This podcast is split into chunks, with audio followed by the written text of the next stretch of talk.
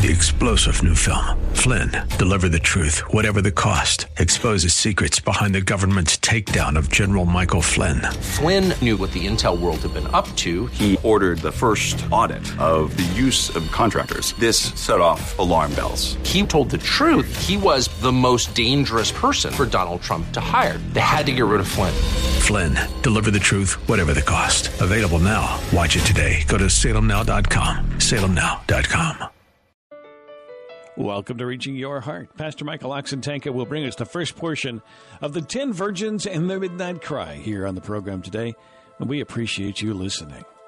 You may already know that due to our time constraints, we are not always able to bring you the complete message at one sitting, but you are always able to go to reachingyourheart.com, and there on the main page, you'll see the broadcast schedule. This message in its entirety, as well as any of the other broadcasts you hear, are available there for you to download or listen to. Let's get underway with the first portion to the 10 Virgins and the Midnight Cry. Here now is Pastor Michael Oxentenko. Father, it's not about any one of us here, it's about the future. We look for the light at the end of the day that is the Sun of Righteousness. In Jesus' name, amen. How many of you believe Jesus is coming? Raise your hand. Do you really believe it enough to order your life perfectly for that day? That is the question I ask you.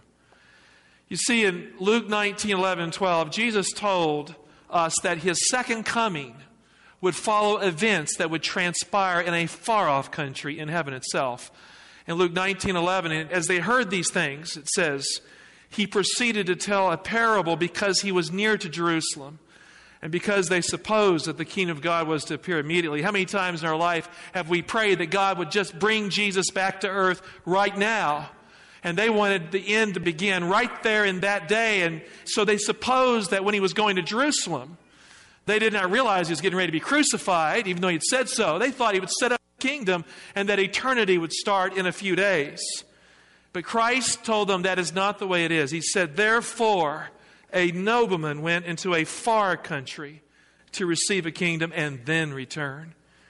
In ancient times, a bridegroom left his bride at her house as he went to his father's house to marry her. It sounds real romantic, doesn't it? You leave your bride at her home, you go to your father's house, there you get married, she's not there. And then you come back to the bride's house, and then in triumphal procession, the bridal party moves to the father's house where you were married without your bride, and there is the marriage supper. And in that simple marriage ceremony, we have in ancient times a picture of exactly how it works for the second coming of Christ. Christ went into a far off country to receive his kingdom in an end time judgment in heaven. And when that is over, he returns to receive his bride. He then takes her to his father's house, and we, triumphal procession, will come into the presence of God at the end of the age for the marriage supper of the Lamb. Friend, Jesus is coming. He is coming very soon. And in the parable of the ten virgins, we have an illustration and a warning for the Christian church on the eve of the advent of his soon return.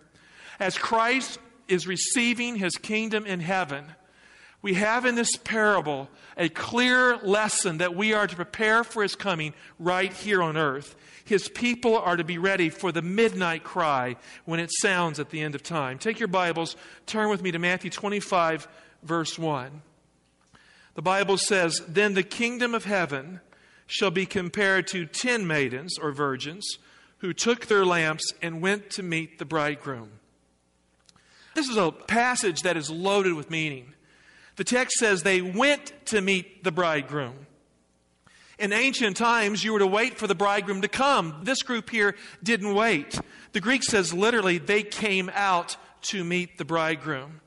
The Greek text uses an aorist verb that indicates a point in time is in play here. They left decisively at some point in history to begin their journey to meet the bridegroom as he would return. The text does not indicate that they came out gradually, it says they did so suddenly. And what we have here is a very clear description, the parable, what transpired in the 19th century, in the Great Advent Awakening. As William Miller preached the advent of Christ, the first and second angels' messages, as the message of 1844 was heard across this land and around the world, men and women around the world separated from churches that did not want to follow Christ, that did not want to obey his Ten Commandment law, and these individuals formed what history has called the Great Advent Movement. They left those bodies that had been historic Christian bodies to form a new alliance of faith based on Scripture to prepare the world for the second coming of Jesus. And so we find that these ten virgins left early to meet the bridegroom. In the context, the virgins are called a called out kind of people. They represent people who are expecting the coming of Jesus enough to come out and be different for that coming. In ancient times, the bridegroom came for the bride and the whole wedding party. The ten virgins are eager to meet the bridegroom. They're not trying to avoid his coming. They want him to come. In this sense, they're Adventists.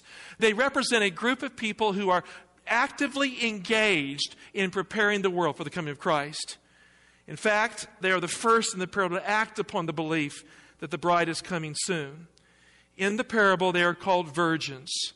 The figure of a virgin is used in the Bible to describe a pure and faithful people who follow God. Turn to Isaiah 62, verse 5 with me. The Bible says, For as a young man marries a virgin, so your sons will marry you. As the bridegroom rejoices over the bride, what does the text say? So your God will rejoice over you. As virgins, they profess a pure faith in Jesus Christ. I mean, they don't want this watered down theology, this watered down Christianity that is not true to the Bible. They profess a pure faith in Jesus. That means they are biblical, Christ centered believers. In Revelation 14 4, we have a picture of that group at the end that successfully resists the challenge of the mark of the beast. They are pictured as being virgins. Look what it says. These are they which were not defiled with women, for they are virgins. These are they which follow the Lamb whithersoever he goeth. These are redeemed from among men, being the firstfruits unto God and the Lamb. So if you want to be a spiritual virgin, you have to follow the Lamb wherever he goes. In the parable, there are ten virgins. Now, the choice of the number 10 is deliberate here. What does the number 10 mean in the Bible? What is it famous for? All right, the Ten Commandments, exactly. So, as a body of believers, there are 10 virgins because they believe in the 10 commandment law of God. I mean, there are many Christians today who believe that the law of God was nailed to the cross, that there are no 10 commandments anymore, that we only have two the law of love for God and the law of love for fellow man. And that may sound nice, but when you try to define what love for God means and what love for your fellow human being means, if you don't have the Ten Commandments, you can't get there. The Ten Commandments are a summary of the two great commandments love the Lord your God with all your heart and all your soul and all your might, and love your neighbors yourself. And so there are 10 virgins because they represent a commandment keeping people that have left the body of Christianity as a whole, that is disobedient to God, that is actively engaged to prepare the world for the coming of Christ. As most Christians in the world set aside one or more of these 10 commandments, the 10 virgins do not do this. They are 10 virgins, not 9 or 8 or 6. Matthew 25, 2. Five of them were foolish, and five were wise. For when the foolish took their lamps, they took no oil with them, but the wise took flasks of oil with their lamps. For those who are faithful to Jesus Christ, in Revelation 14 4, the Bible says they're called virgins.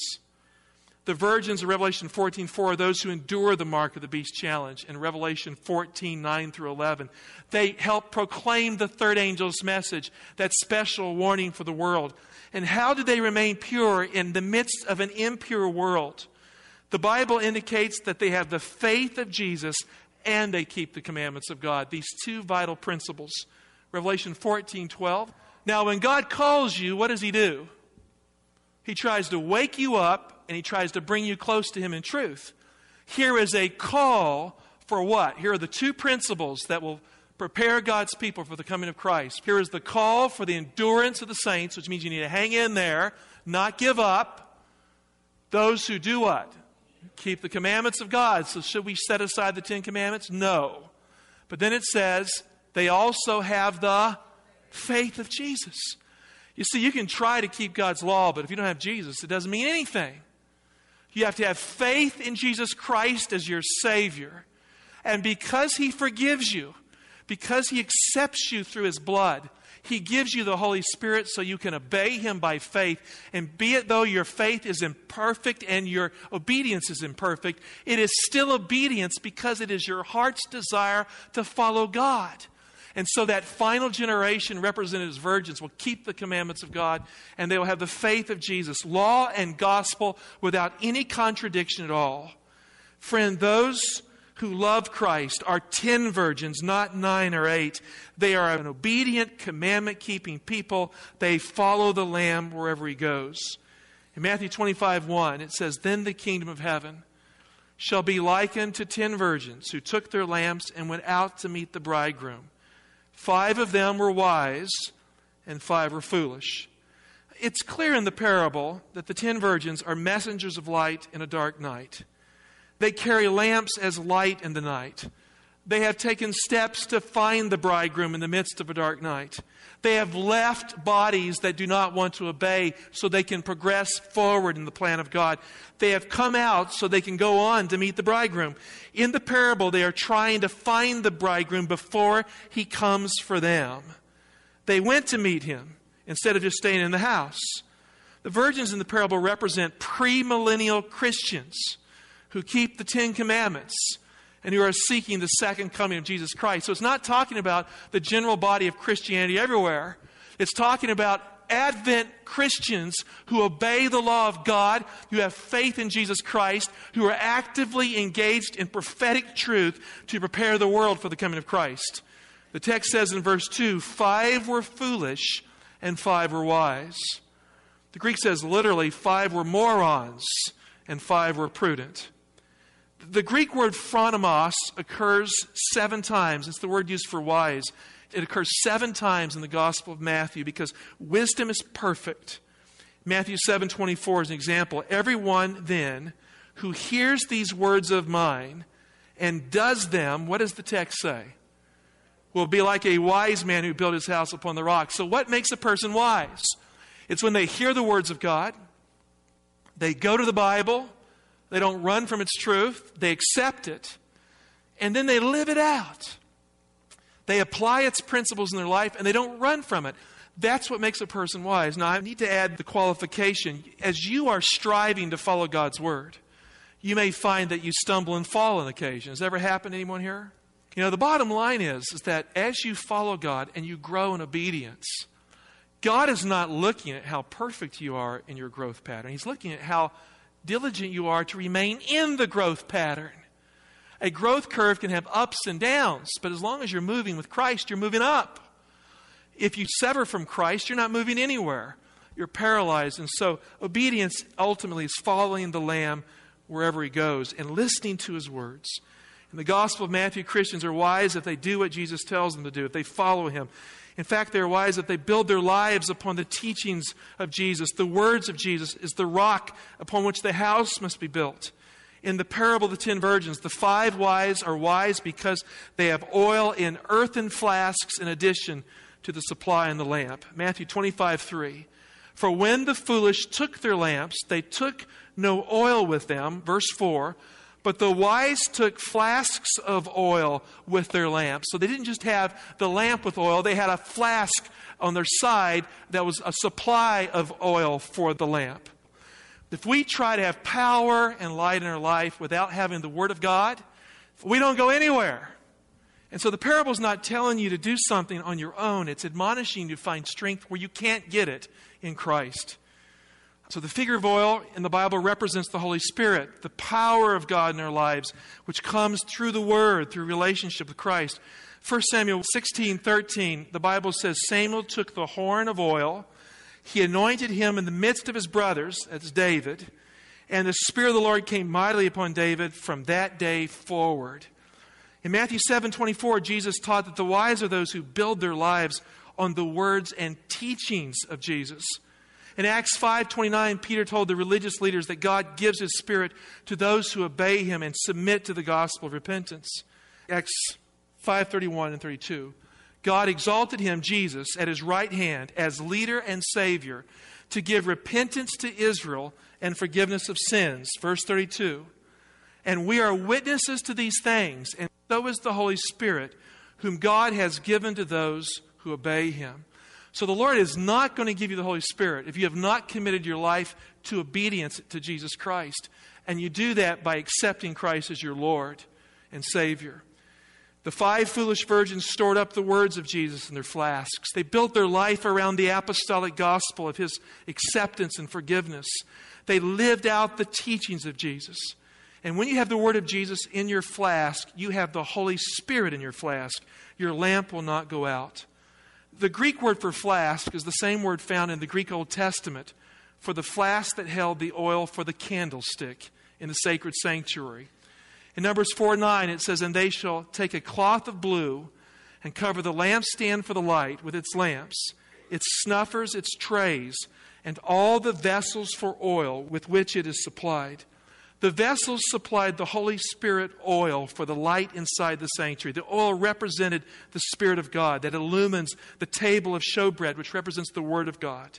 And the Greek word indicates that the vessels were earthen vessels not gold vessels, but earthen vessels. Earthen vessels represent people who allow God to shape and form their life. It represents the clay of this world that God forms into the special stuff of eternity. In Lamentations 4 2, it says, The precious sons of Zion, worth their weight in fine gold, how they are reckoned as earthen pots, the work of a potter's hands. 2 Corinthians 4 6 and 7, Paul writes, For it is the God who said, Let light shine out of darkness, who has shown in our hearts to give the light of the knowledge of the glory of God in the face of Christ. And then he says, But we have this treasure in earthen vessels to show that the transcendent power belongs to God and not to us. I mean, God works with some pretty ordinary folk in this world. He works with people who don't look like superstars. He works with people who have made mistakes, who have come from bad backgrounds. He works with people who've had tragedy in their life, who have sinned against Him, but have come to the foot of the cross and laid it down right there. And He takes the earthen vessel and He gives the Holy Spirit to them. And as He works in us, Christ in us, the hope of glory, the transcendent glory of Christ manifest in that which seems altogether ordinary. That is what God desires to do in the gospel. The light of the knowledge of the glory of Jesus Christ is the treasure that is found in earthen vessels. The oil of the Holy Spirit gives you light when you treasure Jesus Christ and His Word. Christ's light becomes light in you. Recently, science has had some major breakthroughs they have genetically modified a dog to glow in the dark. How'd you like that? Our dog Smokey does not glow in the dark. I wish he did. He runs away. He ran away this week. He was gone all night. A neighbor found him, finally called us. If he had glowed in the dark, maybe I could have chased him through the woods or something. They've done this for pigs and even a little kitty cat, glow in the dark animals. Sooner or later, they're going to do this to a human being, I'm afraid. I mean, they're playing around with genes on a scale that's not very impressive. It's scary. What makes an animal glow in the dark is that its genes have been modified so it has the chemicals for bioluminescence that makes this happen. Friend, when you accept Christ, something happens in your life. You're internally modified. The Holy Spirit comes into the earthen vessel, and you glow in the dark because Christ is in you, the hope of glory. It's not you glowing, it's Christ glowing in you. So the wise virgins made it their business to store up the words of Jesus Christ and to spend time with Jesus Christ in the Word. I mean, we're living in a time when too many Christians have got this idea that they don't need to be studying their Bibles. I mean, they come to church and they bring a book on philosophy they bring some book of a Christian author, but they don't bring their Bibles. Friend, God has given us the Word of God so we can study it, so we can know it. Doesn't mean you're a theologian or anything, but when you dig into the Word of God and you apply its principles to your life, the Word of God brings Christ into your life and you begin to glow. You should bring your Bible, mark your Bible. I use highlighting techniques. You should live on every word of your Bible. You should use your Bible as entertainment. Come to prayer meeting for entertainment. Make the Word of God and fellowship around it your life. Do not miss the Sabbath school study early before the church service because it's a focus upon the Word of God in the fellowship with other believers. And we're living in a time when so many Christians do not want to bother to be Bible believing Christians. To glow in the dark, you must have the Word of God. You must have the light of Jesus in you. So the wise virgins made it their business to store up the words of the Bible. The foolish virgins didn't bother bringing flasks. The parable indicates that they didn't bother from the very beginning. Only the five wise took flasks with oil to meet the darkness of the night. In the parable, the bridegroom was delayed. And we know that when the great Advent awakening occurred in the 1800s, they thought Christ was coming right back then, but there has been a delay. We have moved two centuries into the future. And we look at the time in between, it's been the worst history of the world global wars, confusion, economic chaos, millions of lives lost in terrible conflicts. And yet the bridegroom has been delayed. In the parable, the bridegroom was delayed just as we have realized in history. In Matthew 25 5, it says, But while the bridegroom was delayed, look what it says. They all slumbered and slept. It doesn't say five of them did, it says they all did. Now, two words are used for the lethargy of the night. The word for slumber is nustadzo in Greek, and it means to nod off to sleep. Kind of nod. It means to become drowsy. You're trying to stay awake, but you can't, so you're kind of nodding off, but you're trying to stay awake. The word for sleep is kathudo, and in the Greek it means a deep sleep. I would like to propose to you that five of them were nodding off and five of them fell into a deep sleep because they were not trying to stay awake. They were all affected by the night, but the attitude of five was different from the attitude of the other five. Why? Because when you're trying to have enough oil to stay awake, you're only nodding off. The Bible teaches that God has a way of coming into your night to save you. you know, maybe you're hearing me and you're saying, Pastor Mike, you know, right now things are dark in my life. I don't know how to deal with the stuff that's been thrown at me this year. I had a health challenge that was like crazy. I had economic struggles. I lost my job or my house has had to be refinanced so many times. I don't know what to do. I mean, it's dark right now for me.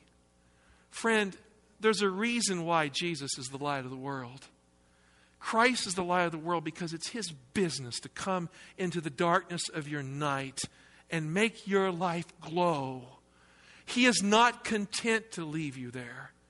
And so when the bridegroom comes, it's a call to light, not a call to night. It comes in the darkness of the midnight hour of Earth's history, but it's a call to the future. The parable affirms that the gospel, the call of the midnight cry, is a call of mercy that breaks the power of the darkness for sincere Christians who are trying to stay awake, even though they haven't. Even the wives are not fully ready until the midnight cry calls them into action. And their preparation, imperfect though it was, it was still there. They had prepared by spending time in the Word of God. And they are called into action. It's no accident that God chose to deliver the children of Israel at midnight. In Exodus 11, 4 to 6, and Moses says, Thus says the Lord, About midnight I will go forth in the midst of Egypt, and all the firstborn in the land of Egypt shall die from the firstborn of Pharaoh who sits upon his throne, even to the firstborn of the maidservant who is behind the meal, and all the firstborn of the cattle.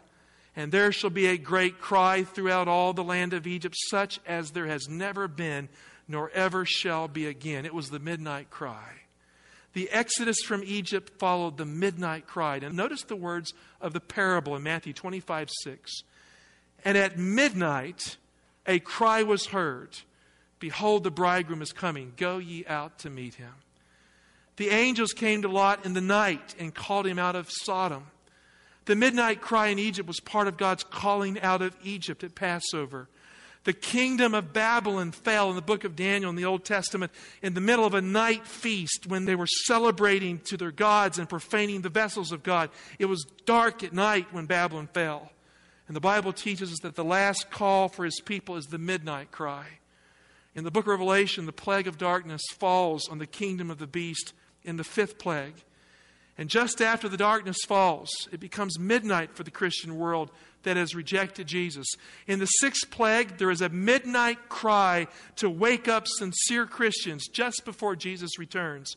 It parallels the cry in the parable of the ten virgins.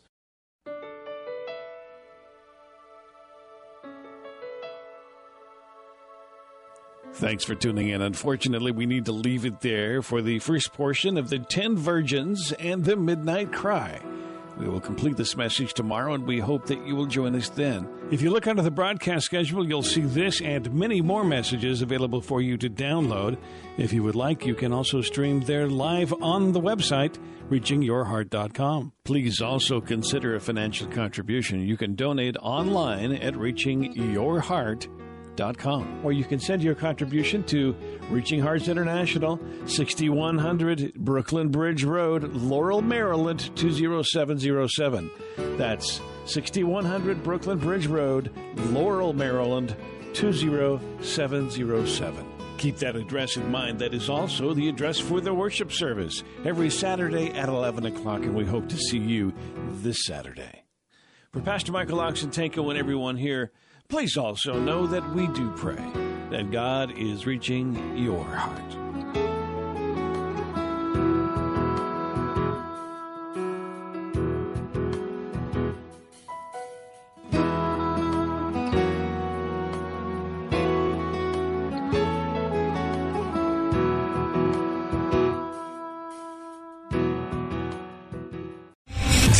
General Michael J. Flynn, head of the Pentagon Intelligence Agency, knew all the government's dirty secrets. He was one of the most respected generals in the military. Flynn knew what the intel world had been up to, he understood its funding. He ordered the first audit of the use of contractors. This set off alarm bells. The explosive new documentary, Flynn, Deliver the Truth, Whatever the Cost, uncovers the facts behind this scandal. Flynn told the truth. He was the most dangerous person for Donald Trump to hire. I find out the worst enemy that I'm going to face in my life is right here in America. They took my assessment and they wanted me to change it. And I was like, I'm not changing it. They had to get rid of Flynn with in depth interviews, archival footage, and never before seen personal records of the man behind the headlines. I just felt like I was drowning. Flynn, deliver the truth, whatever the cost. Available now. Watch it today. Go to salemnow.com. Salemnow.com.